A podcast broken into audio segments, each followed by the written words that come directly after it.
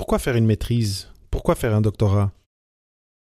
Tout ça peut paraître bien compliqué et bien difficile quand on termine notre baccalauréat. Une conversation avec un professeur sur un sujet qui vous intéresse peut changer votre perspective et vous projeter dans une aventure où votre détermination et votre persévérance seront mises à l'épreuve, et d'où vous sortirez armé d'un ensemble d'habiletés bien particulières. Dans cet épisode, Simon Landry partage avec nous son expérience et son trajet au doctorat et les leçons qu'il en a retirées pour sa vie professionnelle. Bienvenue à Papa PhD avec David Mendes, le podcast où on explore les carrières et la vie après la maîtrise ou le doctorat avec des invités qui ont eu des cheminements particuliers et qui ont des histoires uniques à raconter sur comment ils ont fait leur place dans un monde où les règles sont en constante évolution. Préparez-vous à sortir des sentiers battus et embarquer dans un nouvel épisode de Papa PhD.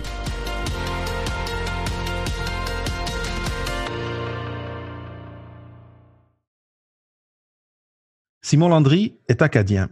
Il a fait son doctorat à l'Université de Montréal en audiologie. Simon a lancé une application, travaillé pour une compagnie de réalité virtuelle, fait des vidéos YouTube neuroscientifiques et un balado.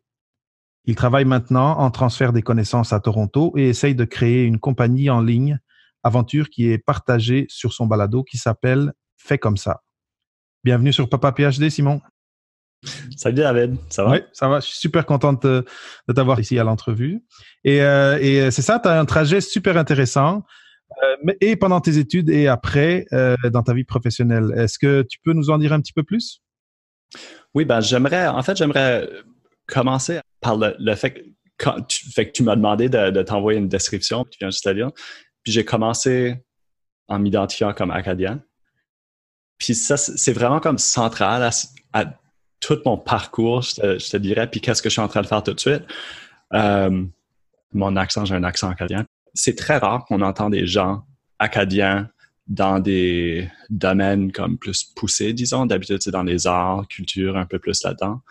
Fait que je te raconte mon histoire, mais je commence vraiment de très, très loin avec des questions identitaires.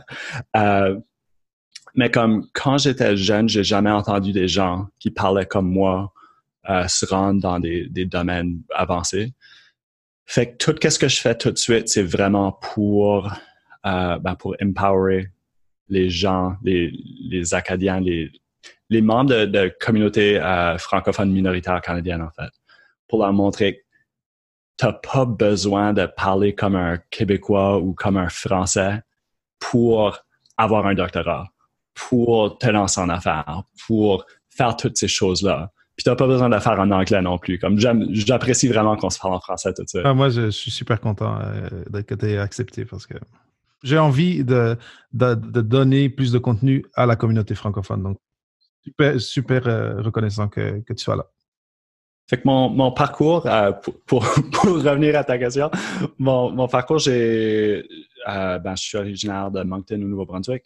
J'ai fait mon bac à Bishops, l'université Bishops à, à Lennoxville. Je sais pas si, tu connais. C'est une université anglophone euh, qui se trouve à Sherbrooke, à deux heures au sud de Montréal.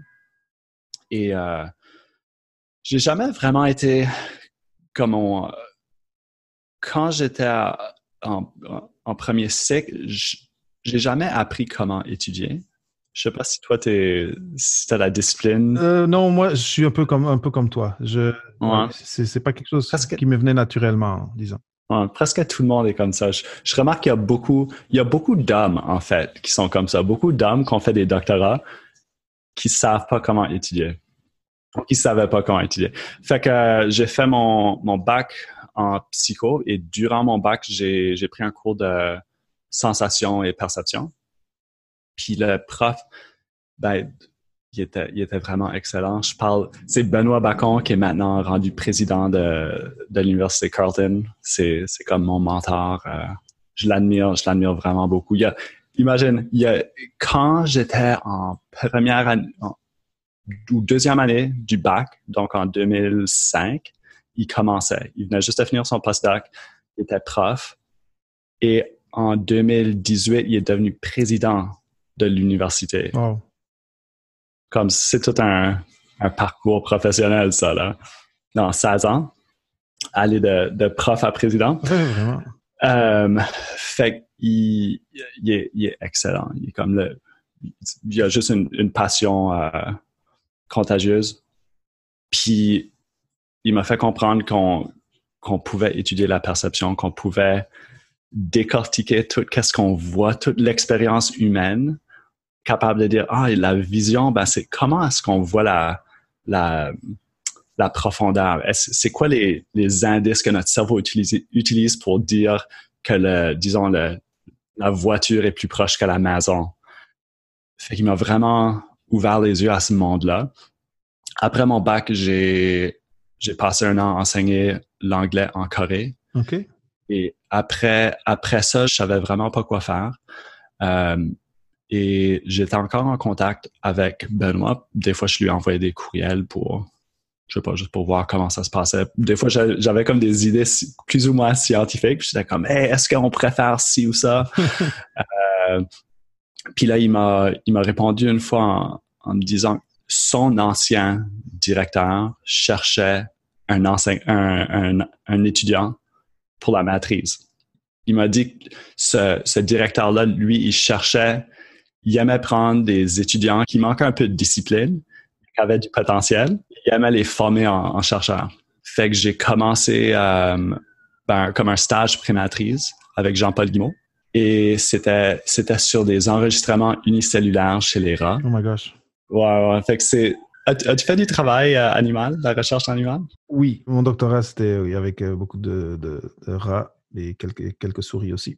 C'est vraiment désagréable. Ben, je sais pas comment toi tu as trouvé ça, mais j'ai tellement pas aimé ça. Euh, comment dire? On, on, se désensibilise pour le, pour le fait de, de, de, faire ces recherches, mais là, je le, ferai, je le referai plus jamais de ma vie. Moi, je me suis jamais désensibilisé, donc c'était vraiment trop difficile. Euh, et aussi, ça me, me tentait pas de d'avoir mon rat que je, que je sacrifiais, je sacrifiais à la science, puis je passais quatre heures à enregistrer des, des neurones dans, son cerveau. Euh, mais Jean-Paul Guimau avait un autre ancien étudiant que lui, François Champoux, euh, commençait, il, il, était devenu prof à l'Université de Montréal. Et François se cherchait un étudiant. OK. Dans quel domaine? En audiologie. Donc, Jean-Paul était comme, Simon, tu, c'est clair que tu n'aimes vraiment pas l'affaire animale, que tu aimerais aller plus vers les humains. François, lui, cherche un étudiant. Donc, ce que, ce que Jean-Paul a fait, c'est qu'il est devenu presque mentor à François parce qu'il était, on, il était euh, dans une situation de co-supervision. Donc, j'avais Jean-Paul François. Et donc, euh, je suis devenu l'étudiant de François, mais, Jean-Paul était aussi là. C'était plus comme un rôle euh, presque euh, consultatif. Et fait que j'ai fait ma maîtrise avec François, euh, mais l'affaire, c'est que ma, moyenne de mon bac était vraiment pas très bonne. Donc, j'ai juste été accepté à l'UCAM au lieu de l'Université de Montréal. Fait que j'ai fait ma maîtrise à l'UCAM, en fait. Et là, après ça, euh, après mon, ma maîtrise, j'étais comme ah est-ce que je continue, est-ce que je continue pas, qu'est-ce, je savais pas quoi faire, euh, je savais pas quoi faire avec ma vie. Euh, et dans ce temps-là, je voulais me lancer comme plus dans, dans le monde techno, fait que euh, j'ai hésité pour une minute, soit de faire un doctorat ou de prendre euh, un cours en programmation. Ça passé vraiment proche en fait. Euh, mais François, mon, superviseur, m'a dit, vu que j'avais un assez bon dossier, que je pourrais probablement avoir une bourse. Donc, ça pourrait, ça serait comme une job essentiellement. Il était comme si tu restes au doctorat, tu vas, c'est presque certain que tu vas avoir une, bonne bourse, du bon financement, puis tu pourras juste faire de la recherche. Je te donne quand même pas mal de liberté. Tu pourras chiller, faire de la bonne recherche, publier, puis j'aime beaucoup voyager, donc il était comme tu pourras aussi aller à des conférences, voyager autant, autant que tu, tu donnes des articles, que, que tu joues quand même un, un, rôle dans le laboratoire, tu peux faire ce, ce que tu as besoin de faire. C'est quand même un très, très bon deal ah oui, vraiment... et que j'ai accepté. Génial. Et, euh, ouais, Donc, tu avais un très bon rapport avec lui et, et lui, il avait ouais. confiance en, en, tes capacités. Euh, et donc, tu l'as eu, ta bourse? Oui, oui. j'ai eu ma bourse de, des IRSC, euh, je pense, ma deuxième année, deuxième année du DAC. Excellent, excellent. Et donc, et le doctorat, ça s'est bien passé? Ça s'est super bien passé. Euh, j'ai ouais, j'ai publié plein d'articles. Euh, en fait, je, je, je pense que j'ai publié comme 18 articles. Wow. Fait que c'est Ah ça c'est- s'est c'est- bien passé. Oui, oui, Ouais. ça, tu, tu peux pas te plaindre dans ce temps-là. Non, ni, non, ni ton, ni ton superviseur, d'ailleurs. non, c'est ça. Et dans, pendant tout ce temps-là, est-ce que euh, au doctorat, euh, ton, ton, ton autre prof, euh, donc que tu, as- que tu considères comme un mentor, est-ce qu'il il- il restait encore en lien avec toi ou là c'était euh, ça a changé un peu? Euh, ben lui, lui, je le voyais pas tellement souvent, juste parce qu'il je sais pas, il était à, à Queens, je pense, durant mon doc. Mais chaque année, il y a, comme une conférence du centre de recherche, puis il était encore membre. Je sais pas comment il était membre, mais je le voyais chaque, euh, presque chaque année. Puis c'est, vraiment un plaisir de, voir Benoît. Excellent. Non, on en parlera des mentors parce que c'est un thème que j'aime beaucoup, dont j'aime beaucoup parler. Et, euh, et c'est le fun, c'est le fun d'entendre euh, ces histoires-là de gens qui ont marqué quelqu'un par la positive, puis qui restent encore un peu dans ton univers de, de personnes que tu peux, tu sais, des personnes ressources, des personnes inspirantes, etc. Je je trouve ça vraiment intéressant. Il y a, il y a, une cou- il y a deux personnes dans ma vie que, je, que si c'était pas deux, ma vie serait complètement différente. Première personne, c'est c'est un, un gars, Chris, que, qui m'a suggéré d'aller en Corée. OK. Il était comme, man, j'ai enseigné en Corée, puis c'était une super belle expérience, tu devrais le faire toi aussi. Fait que je l'ai fait, puis c'était c'était une super belle expérience. Et l'autre, c'est Benoît Bacon qui m'a dit, ah, tu devrais faire ta matrice avec Jean-Paul. Puis me voici. Fait que sans, comme je trouve ça tellement fou que sans ces deux personnes-là, ma vie serait complètement Ah différente. non, c'est c'est- c'est vraiment, c'est vraiment cool. C'est c'est des moments tournants où des fois, tu es, dans une indécision ou où tu as, peur ou tu, tu dis, bon, ben là, c'est pas ce que je veux. Je- en tout cas, j'arrête ou whatever. Puis ces gens-là, ils viennent te, te donner le petit boost que tu as besoin. Puis te, tourner ta, ton, ton attention vers ouais. jamais pensé. Puis euh, Ben, c'est drôle que tu dis peur parce que j'ai j'ai un courriel puis j'aurais dû le, le préparer en fait. Ben, j'aurais pas pu savoir que j'avais à, à le préparer, mais il y a avant que je commence ma matrice, je parlais, j'étais en correspondance avec Benoît et il était comme je te mets en contact avec Jean-Paul, puis si tu pourras faire ta matrice, ça va super bien aller. Puis là, moi, j'étais dans mon bar, puis je, lisais les articles scientifiques de Jean-Paul, je me disais, je peux, je peux pas me voir faire ça comme j'ai, terminé mon bac avec un, je sais pas, 71% ou quelque chose comme ça, B-. Je me vois pas comme chercheur, comme scientifique. J'ai de la difficulté à comprendre qu'est-ce, qu'est-ce qu'il dit dans ces articles-là. C'est- pas moi ça. Fait que je lui, en- j'envoie un courriel à Benoît, puis j'étais comme, man, j'apprécie vraiment que, que tu, m'offres cette opportunité, mais je, je pense pas que je peux, je, je peux pas le faire. Comme, je me vois, j'ai pas ces, ces habilités-là. Puis là, Benoît m'a, puis c'était une part. Comme là, je comprends que c'était une, une, une grosse part. Euh, puis Benoît m'a répondu, c'est complètement ton choix. Euh, c'est une super belle opportunité. Mais si tu as quelque chose de mieux, comme c'est une super belle opportunité, faire la, matrice, ton, doc, les, études supérieures, c'est vraiment juste, c'est un travail plus appliqué euh, que les études de, premier cycle. Mais si tu as quelque chose de mieux, je comprends. J'étais comme, ah, j'ai rien de mieux, puis t'as complètement comme, si toi tu crois que je suis capable de le faire, je te fais confiance. Fait que, euh, fait que je l'ai fait. fait que c'est ça. Quelqu'un d'autre a cru en toi, puis t'as dit, OK, ben, si Mhm. tu crois. et, et nous voici aujourd'hui ici avec. euh, C'est ça, c'est ça, nous voici. Euh, Et donc, après, à la fin de ton doctorat, tu as, bien publié dans, dans le domaine où tu, où tu travaillais. Mais Mhm. après, e- est-ce que tu as considéré faire un postdoc? Est-ce que, tu sais, est-ce que tu te dis, ah, ben, peut-être je vais, je vais continuer dans, dans mon parcours académique ou, ou est-ce qu'il y a eu un moment où, où tu t'es dit, euh, en fait, la, la question c'est, à quel moment tu t'es dit, bon, je vais pas poursuivre mon, mon, mon parcours académique, je vais Mhm. faire d'autres choses? Mhm. Euh, donc, quand j'ai, euh, vers la fin de mon doctorat, je- durant mon doctorat, j'ai lancé une application. GraphMap, c'était pour découvrir et partager l'art urbain. Mm-hmm. Et j'aimais vraiment, j'ai beaucoup aimé travailler là-dessus, comme j'aime le monde startup, le monde techno. Ben, on se parle sur, sur un balado. Fait que ce, ce monde-là, je l'aime beaucoup. Et je savais que si je, si je voulais continuer dans le monde académique, ça allait être quelque chose avec un aspect appliqué, un aspect techno. Donc, euh, moi, mon, mon domaine d'expertise, c'est la perception, l'intégration multisensorielle, comment nos sens fonctionnent ensemble, toutes comme des, des habiletés vraiment fondamentales comme ça. C'est super intéressant. on pourrait faire tout un podcast juste sur ça. Ouais, je, trouve ça épatant euh, comment le monde qui est autour de nous, on le perçoit d'une certaine façon. Puis de, je sais pas, de se dire si un extraterrestre venait avec un autre système nerveux différent, comment est-ce qu'il ferait tout ça? ah, c'est ben, ça qui est le fun, en fait. C'est ça que j'apprécie beaucoup de mon doctorat. Puis je sais pas comment, comment toi, ben, tu vis ça tout de suite, mais c'est, tu sais, quand tu es dans ton doc, tu penses à ton sujet, comme c'est vraiment, tu es dans ce monde-là, tu des articles, tu n'arrêtes pas de penser aux questions, aux choses, comme tu, fais plein de liens dans ta tête.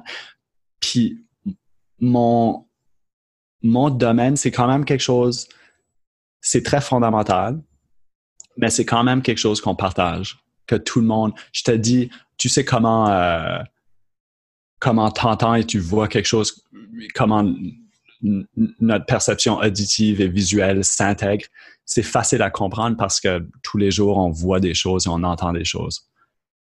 Fait j'ai comme une compréhension vraiment comme disons quand je suis, je suis à un party puis il y a des gens qui fument, je suis le fun à, à être autour parce que je peux être comme man as-tu déjà pensé que tu fais ci puis ça? Puis les gens qui sont high sont comme waouh c'est fou Euh, Moi, mon, dans mon, mon sujet de, doctorat, c'était quand même c'était la maturation des cellules nerveuses dans, dans olfactif. C'était ça, ça donnait pas à euh, penser. Tu sais, c'est un peu moins euh, tangible que, que, que ton domaine quand même. Mais moi, ce qui me motivait, c'était d'imaginer, ok, si, si je découvre, si, si je découvre un mécanisme là-dessus qui, qui permettra après d'aider les gens qui ont des une section de la, de, la moelle épinière ou quelque chose comme ça. Ma motivation et, était beaucoup là-dedans. Mais après, c'était c'était pas aussi tangible juste du fait de, de, de, comme, de quel sujet je, je travaillais. C'est un peu, j'imagine un peu comme toi quand tu faisais des, des c'était des patch clamps que tu faisais euh, sur... chez les oui, chez les rats, euh, en tout cas. Tes, tes expériences sur les rats, des électrodes. C'était un enregistrement euh, unicellulaire avec des électrodes. Ouais. Ça. OK. Mais tu vois, moi, moi c'était un, peu plus comme ça, ma recherche. Donc, on, on peut pas.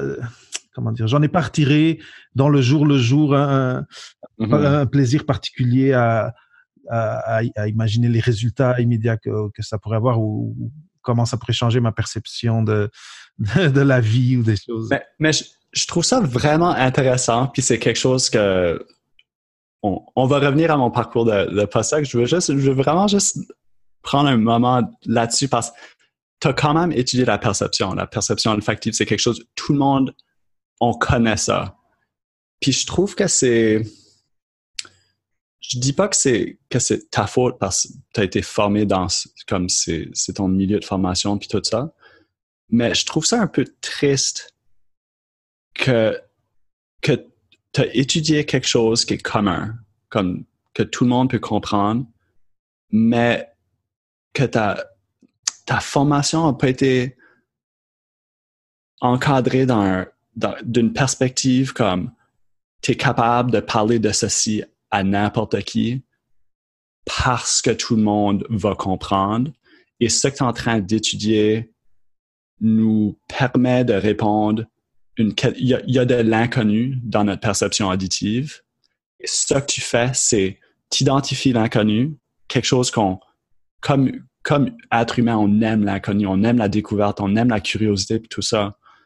Et je trouve ça triste que, que ton sujet a, a pas été encadré dans, de, cette perspective de, curiosité comme commune. Je pense que ce que tu touches là un petit peu, c'est parce qu'il y a un côté dans la recherche, puis là, bon, euh, euh, l'épisode est sur toi, mais mais il y a un côté dans la recherche de souvent les, superviseurs, ils, veulent garder certaines, tu leur recherche un peu secrète, euh, pour pas se faire scooper, comme on dit. Tu te souviens, tu sûrement as, entendu ça. Euh, il y a ce côté-là, et après il y a un côté où je pense que en effet ce serait plus motivant pour les étudiants, mais ce serait, ce serait aussi une visibilité meilleure de qu'est-ce que c'est la recherche pour le public en général si il y avait un côté, puis là il y a juste le terme anglais qui me vient, storytelling, euh, un mm-hmm. côté un peu raconteur. c'est ça, de, d'essayer de, pendant un doctorat que l'étudiant, donc le doctorant, ait aussi le droit ou est aussi soit aussi exposé à devoir raconter son histoire de son projet au public ou euh, puis sans sans sans sans être juste du public scientifique où là tu vas rentrer beaucoup dans le technique mais faire un peu reculer la caméra puis puis un peu c'est ça raconter l'histoire de pourquoi est-ce que je suis en train d'étudier cette molécule dans cette cellule. C'est ça c'est ça. Je suis totalement ben, d'accord avec toi c'est ça qui est drôle. Quand comme c'est clair on se parle sur un, balado de communication scientifique je sais qu'on est d'accord là-dessus. Mais le surtout en, ben il y a deux choses qui, sont venues en, en, tête. C'est en français au Canada il y a une grosse tradition orale qu'on qu'on ignore, presque comme quand, quand tu disais le storytelling. C'est, comme ça qu'on comptait des histoires. Comme il y a des conteurs en français, des gens qui juste racontent des histoires. C'est culturel, comme les, francophones au Canada, c'est ça qu'on fait. C'est ça qu'on faisait quand on était, il y a 200 ans, on allait voir, je sais pas, Joseph le conteur, puis il nous racontait des histoires. C'est, c'est triste qu'on, comme tu disais, qu'on n'a pas ça en science avec les, les connaissances qu'on a tout de suite. Puis je, je pense que quelque chose que je dis chaque fois que je suis sur un podcast où je parle de science, quelque chose qui me rend fou, c'est que les chercheurs, les PIs, les chefs de laboratoire, ils passent leur vie sur ces questions-là en, en, recherche vraiment pointue. Mais si tu passes ta vie chercher quelque chose, tu devrais être capable de l'expliquer dans trois minutes pour, pour faire comprendre à quelqu'un pourquoi, pourquoi ça vaut la peine. Comme c'est, honnêtement, David, c'est complètement inacceptable que quelqu'un qui reçoit des millions de dollars d'un gouvernement, parce que c'est les contribuables qui payent pour, pour les recherches, serait pas capable d'expliquer à la personne qui paye leur salaire pourquoi ils méritent avoir cet argent-là. C'est drôle. J'ai un collègue euh, euh, qui est, a fait son doctorat en Angleterre, à Londres. Là, d'ailleurs, euh, il, il, est plus dans le domaine académique. et lui, il disait, il, travaillait, il travaillait dans un, institut pour le cancer, et à chaque année, les gens, donc, il disait souvent, c'était des madames fortunées qui, donnaient, qui faisaient des dons pour cet institut-là. Mm-hmm. Mais les étudiants il, y avait une journée où ces madames venaient à chaque lab et eux, il fallait qu'ils racontent leurs recherches. Ça, j'étais, je trouvais ça vraiment, vraiment euh, intéressant puis, pertinent. L'Angleterre est quand même vraiment avancée dans, dans ce monde-là. Il y a le, il y a le je pense REF, le Research. Je me souviens pas c'est quoi les, les, mais, mais c'est pas une institution, c'est quelque chose qui est nécessaire pour si tu reçois des fonds gouvernement, tu as besoin de d'écrire un rapport sur, sur l'impact de, de ta recherche. Et il y a quelque chose de semblable aussi aux États-Unis, le Impact, je pense, Impact Framework ou quelque chose comme ça. C'est des choses qui existent. Euh, c'est pas parfait. C'est j'ai beaucoup j'ai beaucoup d'opinions là-dessus, mais je pense que c'est un bon début. Puis euh, ouais, en tout cas, tout ça pour dire que je pense que les gens devraient être, puis je sais que tu es d'accord là-dessus, les gens devraient être capables d'expliquer la, recherche. Oui, oui. et, d'une façon, euh, d'une façon intéressante et, euh, et euh, quasiment attirante. Mm-hmm. je suis totalement d'accord. Mais c'est ça, en même temps, le temps, tu sais, ça prend du temps. Puis souvent, les, superviseurs, ils veulent, ils veulent que leurs élèves soient concentrés juste sur, c'est même juste avoir une activité extracurriculaire. Des fois, c'est mal vu là. Mais tu sais, je sais qu'il faut, je veux revenir au postdoc, mais je, veux quand même parler un peu de ça. C'est quand j'ai fait, moi mon doc c'est en euh, sur la perception auditive, donc j'ai beaucoup travaillé avec, euh, les porteurs d'implants cochléaires, donc les, personnes sourdes qui, ont un, implant et donc qui sont capables euh, d'entendre après. Et c'est une c'est du vrai monde c'est des, des, parents, c'est des enfants, c'est comme c'est des groupes, c'est du vrai. Je sais pas comment expliquer, ça. C'est pas c'est pas des cellules, c'est comme c'est du monde. Et ma recherche était à la fois fondamentale, donc quand même assez loin d'être applicable dans leur, dans leur vie, mais aussi vraiment, peut-être pas pratique, mais réel. Comme c'était des gens qui venaient dans mon laboratoire, ils passaient une heure ou deux heures à, se faire tester parce que eux, ils savaient qu'on manque d'informations sur leur population, sur leur situation, et c'était important pour eux de venir me voir parce qu'ils voulaient qu'on, voulaient être compris. Et quelque chose que j'ai pas compris, ben ça m'a, c'est jusqu'à la, je pense quand je faisais mon podcast euh, Do You Even Science, j'ai juste commencé à vraiment comprendre c'était quoi, mais j'étais gêné de faire de la recherche sans vraiment comprendre c'était quoi la réalité. Fait que je faisais des choses, je publiais, ça allait vraiment bien. Selon, les, les, comme les metrics académiques, ma carrière est super bien. Oui, oui, oui.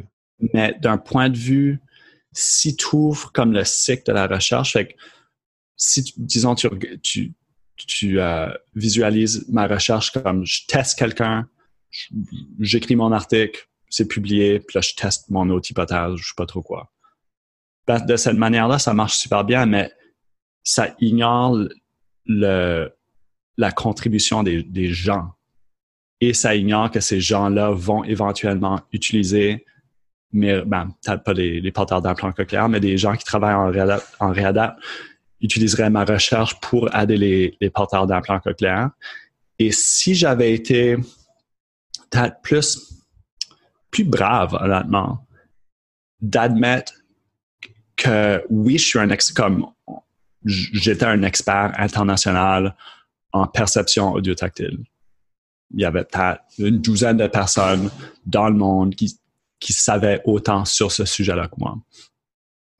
Mais si, si j'avais été capable de dire oui, je suis expert là-dedans, mais je connais rien sur l'expérience d'être porteur d'implant cochléaire. Comme j'ai aucune idée, c'est quoi ta vie, man, quand tu, quand, quand tu peux pas entendre, mais tu t'entends un peu. Si j'avais une conversation avec ces gens-là, j'aurais pu, ça aurait été mille fois plus facile de partager mes, mes résultats. Donc, ce qu'on ce qu'on vise faire de la communication scientifique, ça aurait été mille fois plus facile parce que je, je saurais où ils se trouvent, qu'est-ce qu'ils veulent, comment ils veulent consommer ces informations.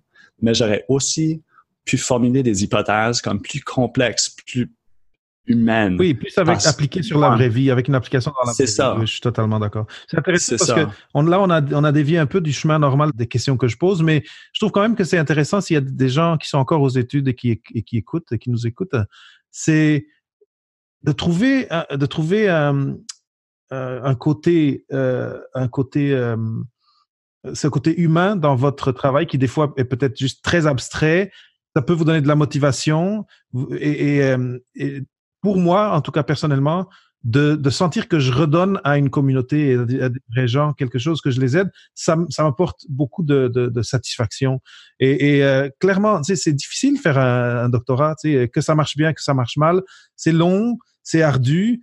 Donc, je suis totalement d'accord avec toi. Euh, et un côté, le côté que tu disais tantôt, de pouvoir raconter l'histoire, d'être capable de raconter l'histoire en, quasiment en, en BD de, de qu'est-ce que tu fais, c'est quelque chose qui devrait être possible et que les gens devraient apprendre.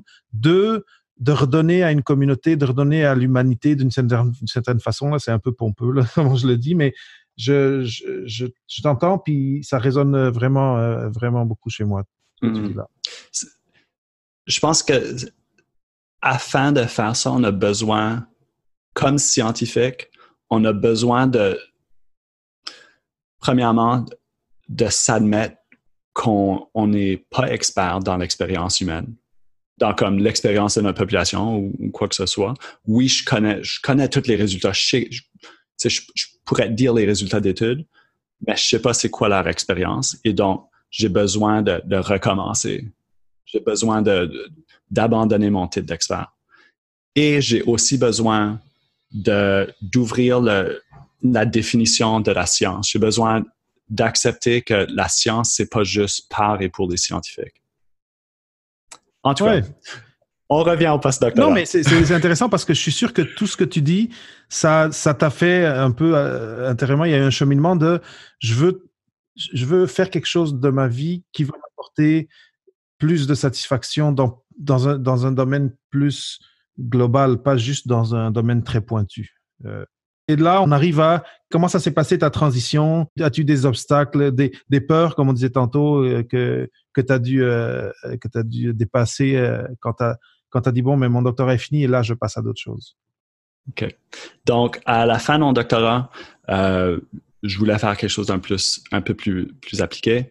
Je voulais aussi pas perdre tout, tout mon travail que j'avais fait. Je voulais pas perdre que j'avais j'avais plein de bourses, que j'avais présenté à plein de conférences, j'avais des articles.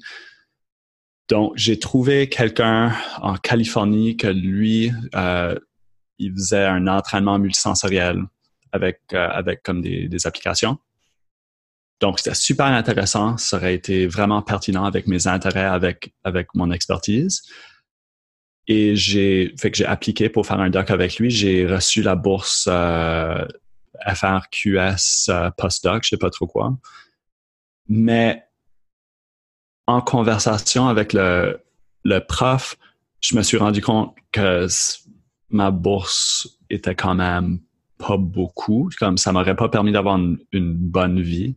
Et en fait, j'aurais, lui avait pas vraiment d'argent, fait il était comme, est-ce que tu aimerais vivre dans mon garage? On parlait de où est-ce que qu'est-ce que je pourrais faire avec l'argent que j'aurais de ma, ma bourse postdoc, puis était comme moi, c'est vrai que c'est pas beaucoup. Euh, puis que le loyer c'est cher ici, mais je pensais louer mon garage, fait que si tu voulais, on, pourrait s'organiser comme ça. oui. Puis c'est comme, ouais, c'est vraiment une question de, je commençais aussi à comprendre que les, tes chances de succès dans le monde académique sont tellement minimes. Comme si ton objectif c'est de devenir prof et de devenir prof et d'avoir de l'autonomie sur où tu vas te trouver, c'est, presque la loto. Ah oui, c'est un film, t'as, raison. Oui. Ça aussi, c'est une réalisation que moi et d'ailleurs toutes les autres personnes quasiment que j'ai interviewées, c'est une réalisation à laquelle on est tous arrivés et c'est une réalité, je veux dire, c'est connu. les places comme, comme euh, chef de, laboratoire, euh, elles sont très limitées et, et, et donc il y a une grande partie de la population des étudiants en études graduées qui finissent par après aller dans d'autres domaines. C'est comme ça. Puis peut-être parentage, parentage, je trouve que c'est ben, c'est triste et aussi c'est une bonne chose qu'il y a des gens comme toi qui existent où la, la perspective du prof, c'est que moi je l'ai fait, toi tu es capable de le faire. Donc, moi, je suis devenu prof, j'ai mon labo, ça s'est super bien passé pour moi. Je, je vois pas pourquoi ça marcherait pas pour toi parce qu'on a quand même un, parcours semblable. Mais c'est comme si je te disais, ouais, moi, j'ai gagné la loto. Tu as juste à t'acheter des billets de loto, puis tu vas gagner, puis tu vas voir, ça va super bien se passer. Donc, je trouve ça intéressant des, balados comme ceci où c'est des gens comme, comme toi qui ont vécu l'autre trajet qui donne ces perspectives-là. Puis c'est, j'espère qu'il y a des étudiants qui écoutent ça, étudiants, étudiantes qui écoutent ceci, puis se disent, ah, c'est, c'est vrai, il y a d'autres, il y a d'autres trajets à suivre. C'est ça, c'est ça un peu l'objectif. Et, euh, et euh, un des une des choses que, que qui m'est déjà revenu maintenant en plusieurs conversations et dans, d'ailleurs dans, dans la première entrevue et dans d'autres entrevues après, c'est tu rentres des fois en pensant que tu vas faire ton doctorat, tu as, une espèce d'échappatoire qui est, si, si au début, au tout début, tu sens, OK, finalement, c'est pas, tu sais, j'avais une, je me faisais une idée, mais c'est pas vraiment ça, puis je pense pas que je vais être heureux ou heureuse là-dedans. Tu fais deux ans et tu écris ta maîtrise et tu as quand même, tu sais, quand même accompli quelque chose d'important, de, de, de, pertinent. Tu peux même publier. Mais, mais après, tu fais ta maîtrise et là, tu passes, tu passes à d'autres choses et tu peux, tu peux quand même avoir une carrière très très euh, très très euh, accomplie par après dans d'autres domaines. Avant de continuer avec l'entrevue, j'aimerais vous remercier de votre écoute. S'il y a un épisode que vous aimez ou qui vous a inspiré, partagez-le avec vos amis. Il y a des bonnes chances qu'eux aussi le trouvent intéressant. Et n'oubliez pas de suivre Papa PHT sur Facebook et sur Twitter et de nous ajouter à votre collection de podcasts sur votre plateforme préférée. Donc, euh, c'est ça, ben, j'avais l'offre de doctorat ou le postdoc plutôt, et je me suis dit, c'est, c'est pas nécessairement le bon choix. Aussi avec ma conjointe, elle, euh, elle est psychologue et elle devait faire son internat à Toronto.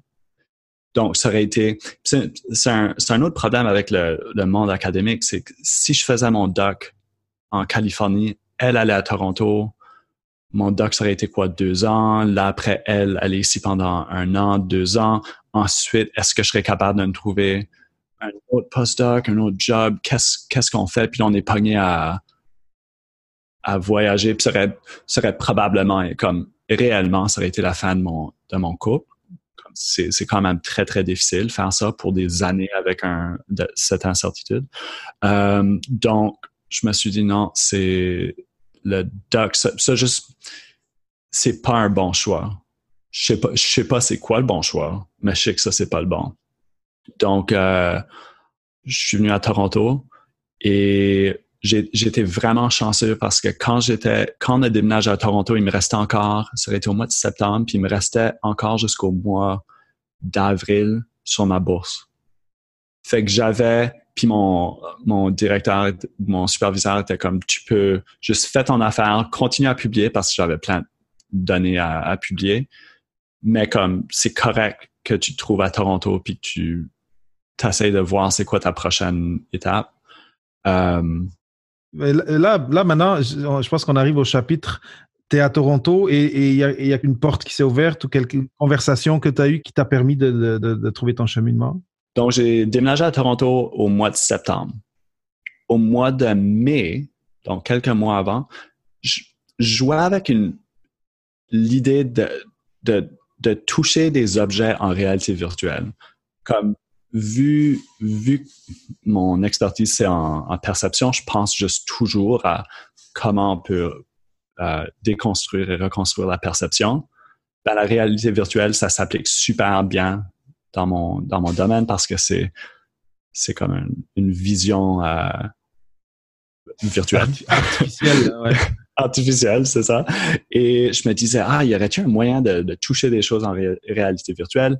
Et vu que j'étudie le toucher, j'étais comme, ah, il doit y avoir un, un, un moyen pour créer une petite patente qui permettrait de toucher des objets en réalité virtuelle. J'ai patenté quelque chose, j'ai posté ça sur mon blog, puis j'ai j'ai laissé ça aller.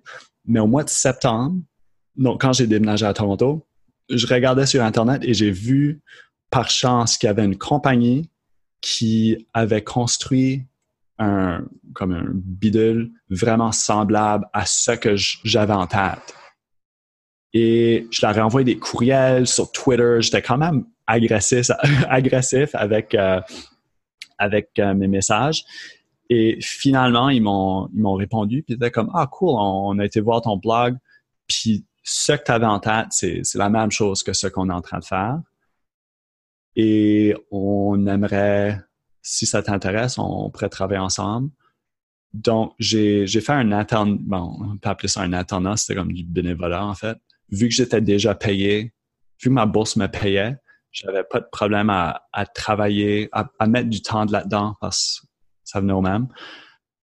Euh, donc, j'ai, travaillé un peu avec la compagnie pendant que je terminais mon doctorat parce que dans, ben, euh, envers l'objectif que je devienne employé à temps plein si, si ça marchait l'affaire. Ça, c'était au mois de septembre, ça a commencé. Et vers le mois d'avril, la compagnie, ça, ça, marchait, mais il n'y avait pas de job là-dedans pour moi. Fait que je dit, regarde, j'ai vraiment apprécié mon temps avec vous, mais ça juste, j'ai, j'ai plus d'argent qui rentre, j'ai besoin de me trouver quelque chose. Et là, j'ai appliqué à plein de jobs, comme une quarantaine de jobs, et euh, l'université York cherchait un courtier des connaissances. Et selon la description du poste, c'était faire comme des communications scientifiques pour un gros projet de recherche en vision. Donc, je me disais, cool, j'ai plein d'expérience en communication scientifique, j'ai fait mes vidéos, j'ai fait, je pense pas que, non, j'avais pas de podcast, mais j'ai fait plein de choses avec euh, Brain Awareness Montréal. J'avais quand même beaucoup d'expérience là-dedans. J'ai appliqué et j'ai eu la job. Donc, ça m'a lancé dans cette direction-là, mais c'était, c'était, c'était pas exactement ce que je pensais que ça allait être parce que ça m'a, ça m'a montré une nouvelle perspective sur la machine académique. Une perspective que j'ai vraiment pas appréciée. Comme dans ma tête, j'étais, fait que j'étais vraiment à fond dans les communications scientifiques quand j'ai appliqué à, York et je me disais, cool, finalement, c'est un gros projet de recherche. Ils ont reçu 33 millions du gouvernement fédéral. Ils ont un poste pour quelqu'un juste pour partager ces données, ces résultats-là. Vraiment, pour tisser des liens avec la communauté. On va faire quelque chose. Euh, il y a, Sur papier, ça, ça a l'air génial. C'est ça, c'est ça.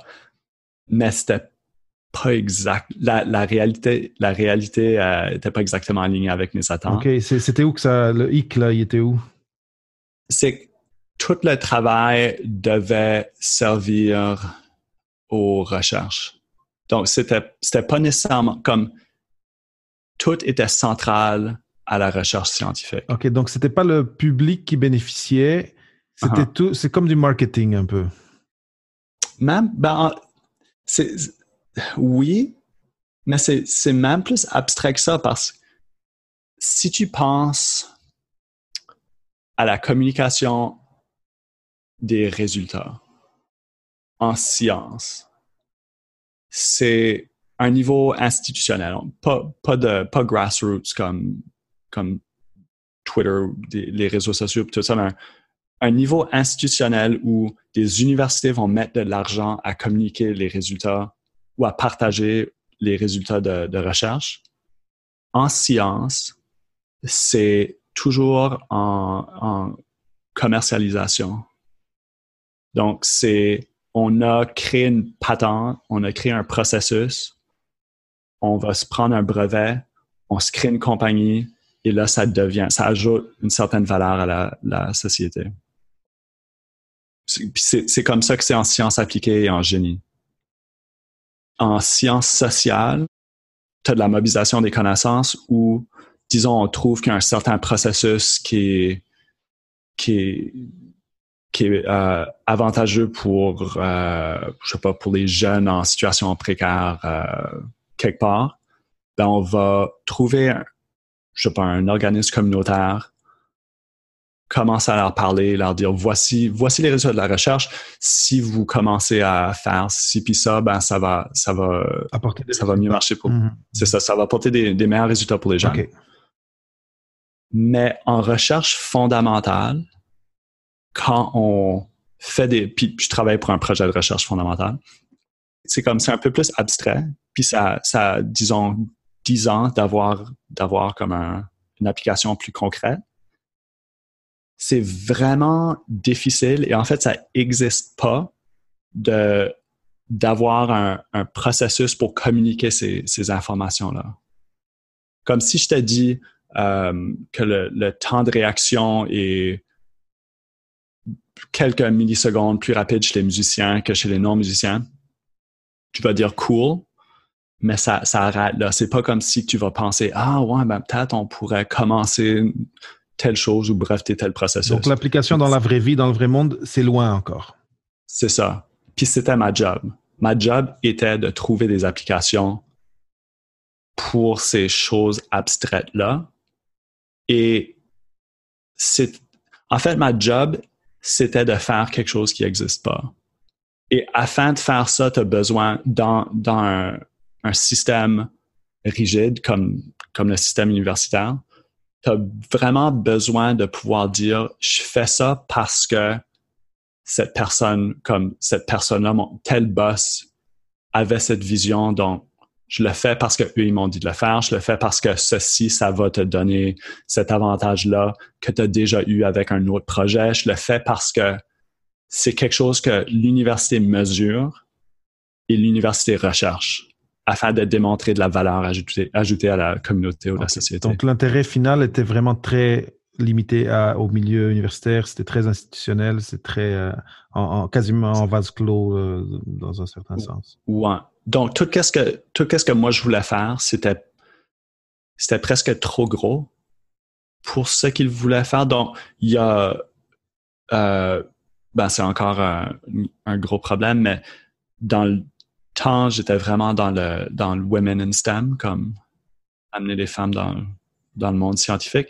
Fait que je me disais, cool, ben il y a plein de, femmes qui sont qui sont membres de notre groupe de recherche. Je sais qu'il y a beaucoup de jeunes qui, essayent de, de rentrer dans, en science, dans, dans les sujets que je, que, que je représente. Donc, pourquoi pas lancer quelque chose comme Vice Magazine, comme un, un magazine ou quelque chose un peu comme euh, multimodal avec quelque chose print, quelque chose en ligne où on peut vraiment engager les jeunes avec les scientifiques. C'était ajouter un support institutionnel à quelque chose que les étudiants font déjà. Puis je me disais, cool, on a de l'argent, je suis là pour faire ça. Ils m'ont engagé pour faire ça. Finalement, on peut regrouper tous les gens qui le font, juste comme de leur propre temps. On peut leur donner une structure et on peut créer un moyen de diffusion. Moderne. C'est ça, moderne. Et l'affaire, c'est que mon programme va être le groupe qui, qui est, ou la place où tous ces gens-là sont regroupés donc, nous, on aura de l'air vraiment hot. Puis les gens dans, dans 10 ans vont dire Ah, comment, comment est-ce que tu es devenu prof, toi? Puis on espère, ben, j'espérais qu'ils se diraient Ah, c'est parce que j'ai, j'ai vu le, je sais pas, un magazine ou je sais pas trop quoi, qui venait de York. Ça a vraiment changé ma vie, ça m'a montré que j'étais capable de le faire. Et c'était ça ma vision, c'était de prendre les choses qui étaient déjà en train d'être faites, et leur donner une structure institutionnelle afin qu'on puisse distribuer ça encore plus de monde. OK. Mais c'était pas ça. Après, tu as, heurté la réalité. Non, c'est ça, c'est ça. Et ben, en, fait, euh, ils, ont, ils, ont, coupé mon poste. OK. ouais, parce que ben, je sais pas pourquoi, là, mais, mais euh, j'ajoutais pas de valeur à, à la recherche. Donc, eux, il y avait, c'est ça, comme tu dis, il y avait des critères, euh, des, des, metrics, comme tu as dit un peu, des critères euh, mesurables, très précis qu'ils cherchaient, puis, puis dans leur feuille Excel, ça marchait plus, puis ils ont. C'est ça. Exact. Et, donc, comment tu t'es, juste un peu pour boucler la boucle, comment tu t'es rendu à, comment ça se compare à ce que tu fais aujourd'hui, puis, puis rapidement, comment tu t'es rendu à aujourd'hui? Ben, après, fait, quand j'ai, j'ai perdu ma job, euh, j'ai, enseigné une ben, deux cours à, à York. Et là, après, j'ai vu un autre poste dans le monde des mobilisations des connaissances ou transfert des connaissances à un centre de santé mentale à Toronto, CAMH. Et il cherchait quelqu'un pour les communautés franco-ontariennes. Et vu, c'est, vraiment très drôle, c'est un diagramme Venn. A, il y a mon expérience en, en transfert des connaissances et mon expérience, ben, ma, je sais pas, ma passion pour les communautés francophones minoritaires. Puis à l'intersection, il y a cette job-là. Fait que je me suis dit, ça se peut pas. Comme si, si j'ai pas cette job-là, il y a, il y a l'autre personne qui aurait, qui l'aurait le mérite. Euh, donc, c'est ça, j'ai trouvé, trouvé ce poste-là, j'ai appliqué, je l'ai eu. Et euh, ben maintenant, je suis en train de travailler sur un programme. Euh, c'est le fun parce que là, on a là où je travaille, c'est un département de transfert des connaissances. Donc, c'est on, on, a la structure pour faire des choses. Et c'est c'est pas c'est pas idéal, comme il y a toujours plein de choses qui seraient plus fun, ça irait plus vite, ça serait, je sais pas, un peu plus poussé, mais c'est quand même intéressant de voir le potentiel de, du transfert des connaissances. Et juste pour, pour, les, pour les auditeurs, euh, parce que transfert de connaissances, c'est quand même un terme qu'on entend beaucoup, euh, qui est un peu galvaudé à gauche à droite. Euh, peux-tu juste nous l'expliquer en deux, trois secondes exactement c'est quoi dans, dans ton expérience? Si le, en gros, le transfert des connaissances, c'est comme si tu as, un morceau de connaissances, que ce soit des, des recherches ou disons, disons tu ta recherche et il y a une connaissance qui découle de ça. On sait que A cause B, disons. Ben, si on remplace ces connaissances-là par un produit, comme, euh, je sais pas, un chapeau, ben, le transfert des connaissances, tout ce que c'est, c'est que moi, je veux communiquer l'existence de ces connaissances à des gens qui vont consommer mon produit. Et on utilise, c'est essentiellement du marketing. Sur de la connaissance, c'est pas sur... Sur de la connaissance. OK. Ah, puis tout, on, a des différents mots pour toutes les choses, mais en fin de compte, c'est je veux vendre. Ben, c'est curieux parce que le public a déjà acheté le produit, ils ont déjà payé pour. Puis moi, je veux juste leur. Je veux qu'ils consomment quelque chose qu'ils ont déjà acheté. OK. OK, intéressant. Euh, donc, si je comprends bien, c'est un peu euh, comment dire, solidifier la, relation du, du, consommateur, comme tu dis, à un produit qu'il a déjà acheté. Parce qu'il va en apprendre davantage. Il ah, la bouteille de je sais pas quoi que j'ai acheté, c'est plus intéressant que je pensais, puis ben, je vais continuer à l'acheter. Euh. Je, je, pense que c'est un peu peut-être trop simplifié là. Mais... Ben, c'est simplifié, mais c'est exactement ça. Donc, comme tout de suite, euh, le, réseau pour les franco-ontariens, ben, on, on crée un, un, réseau pour briser l'isolement des fournisseurs de services en santé mentale. C'est du community building c'est quelque chose que, que toutes les grandes marques font. Sauf que nous, c'est pour les fournisseurs de santé mentale et ce qu'on va leur, leur, fournir, au lieu de leur vendre, je sais pas, nos, nos crayons, je sais pas trop quoi, nous, on va leur fournir des connaissances afin qu'ils puissent améliorer les services qu'ils offrent. Excellent. Là, j'ai une question que, que, que j'aimerais te poser parce que tu sais, tu as, quand même changé de, de, de, parcours, tu as pivoté quand même pas mal. Et, euh, et, surtout, ce que je trouve intéressant dans, dans tout ce que tu as dit, au départ, tu te voyais pas du tout comme un chercheur.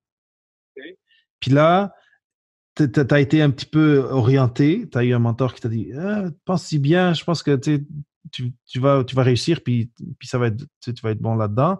Puis finalement, tu finis, tu fais ton doctorat, tu es accepté pour un postdoc, mais là, tu fais quelque chose de complètement différent. Fait que pour quelqu'un qui au début qui se disait oh, je suis pas fait pour ça et qui a fait tout ce trajet là et qu'aujourd'hui tu fais ce que tu fais clairement tu fais quelque chose que tu aimes puis qui, te donne plaisir tu sais quand même et, et, tu sens que tu as une mission euh, qui, qui a un effet sur des gens juste un peu pour retourner au thème du podcast euh, ouais.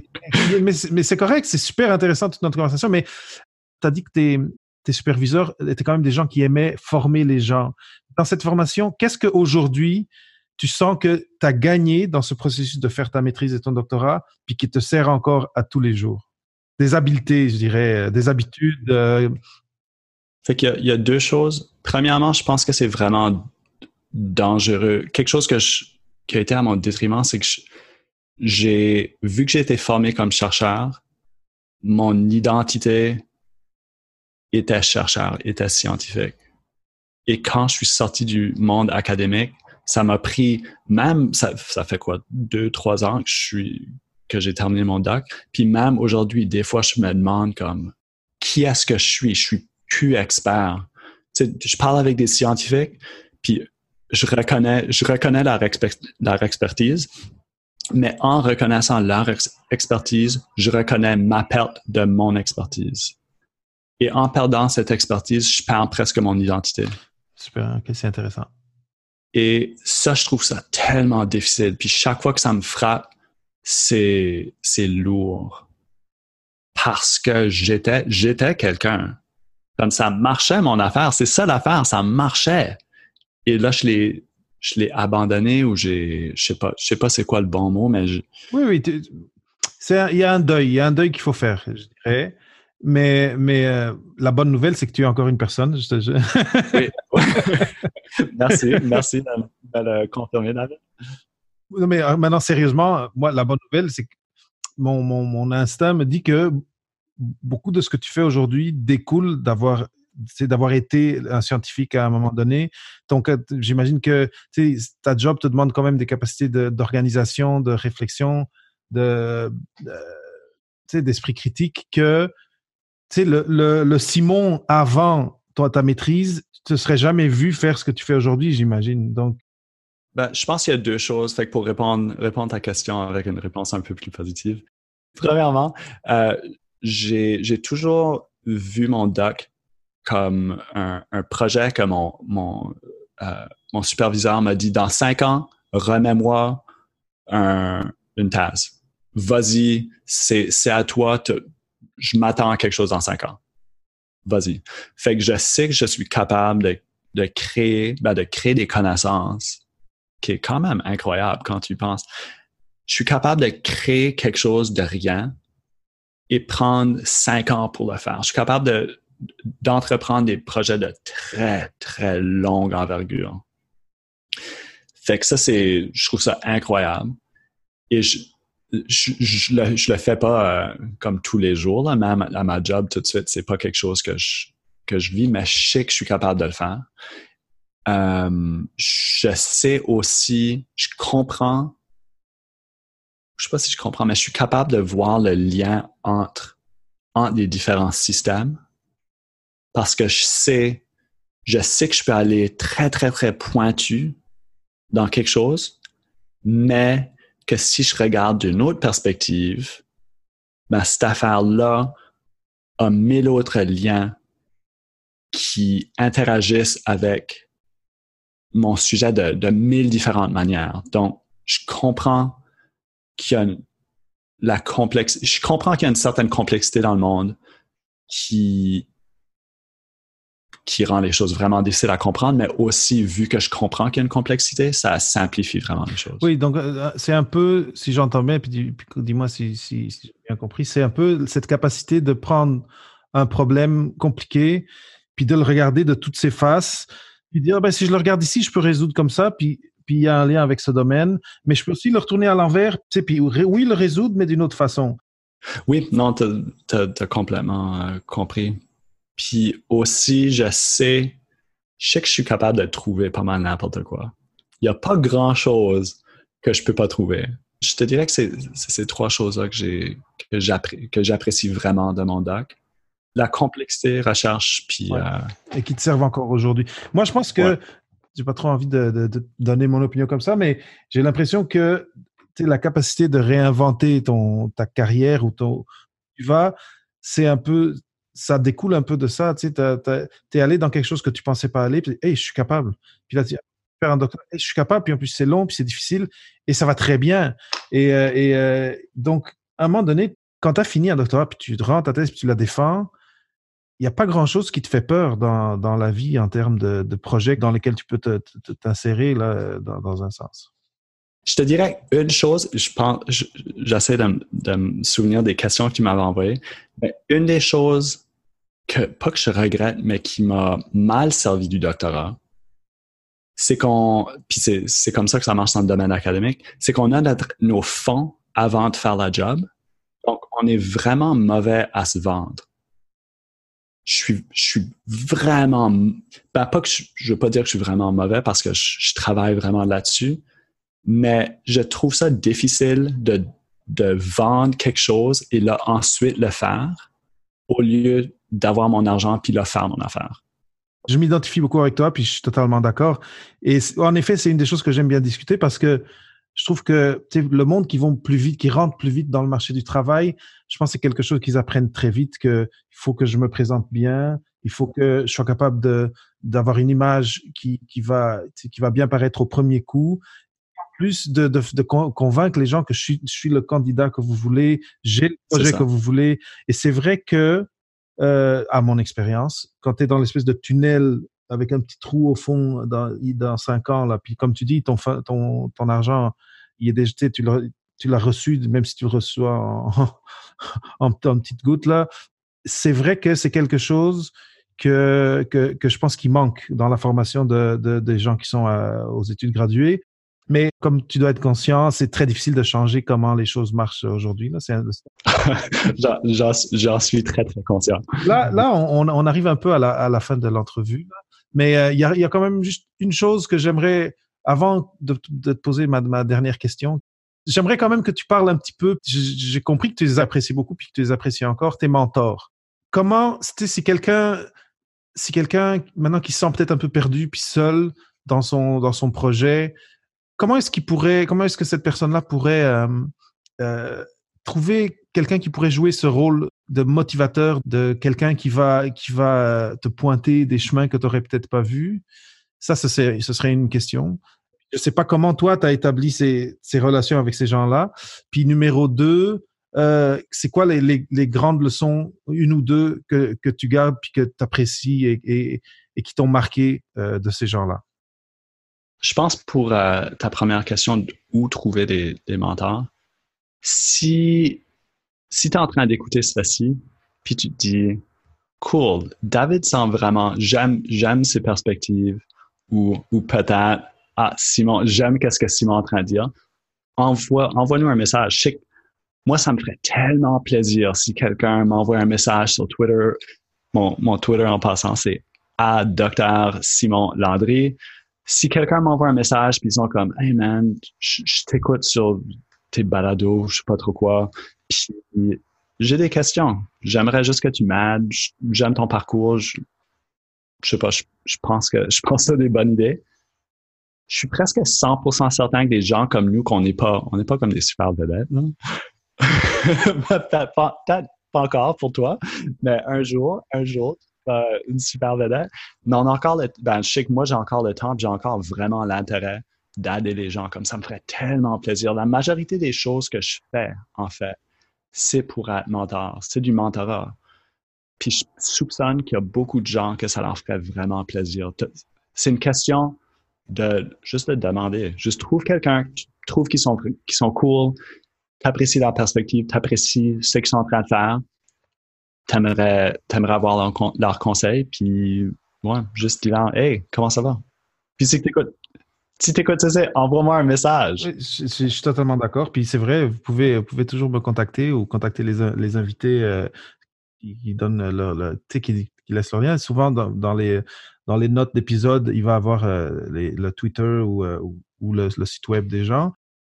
Et maintenant, juste avant de la dernière question, quel serait comme euh, quel, serait euh, quelque chose que un de tes mentors t'a, à part t'avoir pointé vers le bon chemin, mais un principe, quelque chose que tu dis, ça là, c'est mon mentor qui me l'a appris, puis tous les jours, j'en suis reconnaissant. Que tu n'as pas besoin d'être intelligent, comme en fait que, l'intelligence c'est c'est juste être capable la persévérance.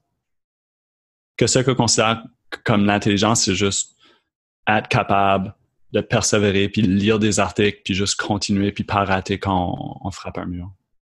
C'est un très, très bon conseil. Et, euh, maintenant, euh, la dernière question, c'est un peu la, question pour, euh, pour essayer de donner un peu, de, partager un peu de conseils vers, envers notre, notre auditoire. Et ce serait juste pour des gens qui, qui sont en train de finir leurs études ou qui viennent de graduer, quelles deux ou trois stratégies ou principes fondamentaux est-ce que nos auditeurs pourraient suivre à partir d'aujourd'hui pour tracer un projet de transition réaliste et atteignable? Je pense que ce serait identifier des gens dans les domaines qui t'intéressent, voir comment eux l'ont fait. Puis juste, ouais, t'inspirer de, comment les gens se sont rendus là où tu veux le rendre. Puis leur demander des conseils. Et euh, sinon, pour se promouvoir? C'est vraiment difficile, mais juste assure-toi que si quelqu'un si quelqu'un cherche ton nom sur Internet, tu as l'opportunité de leur montrer ce que tu veux leur montrer. Juste assure-toi que ce qu'ils vont trouver, c'est ce que tu veux qu'ils trouvent. Aussi simple que ça. C'est un très bon conseil, puis ça peut prendre diverses, diverses formes. Ça peut être un blog, ça peut être un bon profil LinkedIn qui, qui montre tout, tout ce que tu as fait jusqu'à aujourd'hui. C'est en effet un très, très bon conseil. Bien, Simon, merci énormément. J'ai eu, un, eu un vraiment énorme plaisir à, parler avec toi.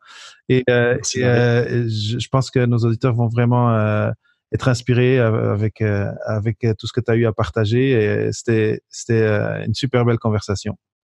J'ai beaucoup, beaucoup apprécié ça, moi aussi. Puis, si vous écoutez ceci, ajoutez-moi sur Twitter, Dr. Simon Landry. Excellent. Je vais mettre euh, le Twitter de Simon sur les notes d'épisode et ainsi que d'autres liens qu'il pourra vouloir partager.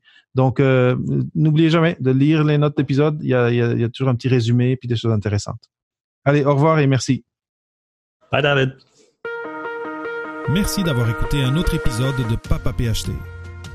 Rendez-vous sur papaphd.com pour les notes d'entrevue et pour d'autres sujets de réflexion à propos des choix de carrière après la maîtrise ou le doctorat. Ça me fera toujours plaisir de partager des histoires inspirantes, des nouvelles idées et des ressources utiles sur le podcast. Donc assurez-vous de vous abonner sur iTunes ou sur la plateforme de votre choix pour être à jour avec nos thématiques et pour connaître nos derniers invités.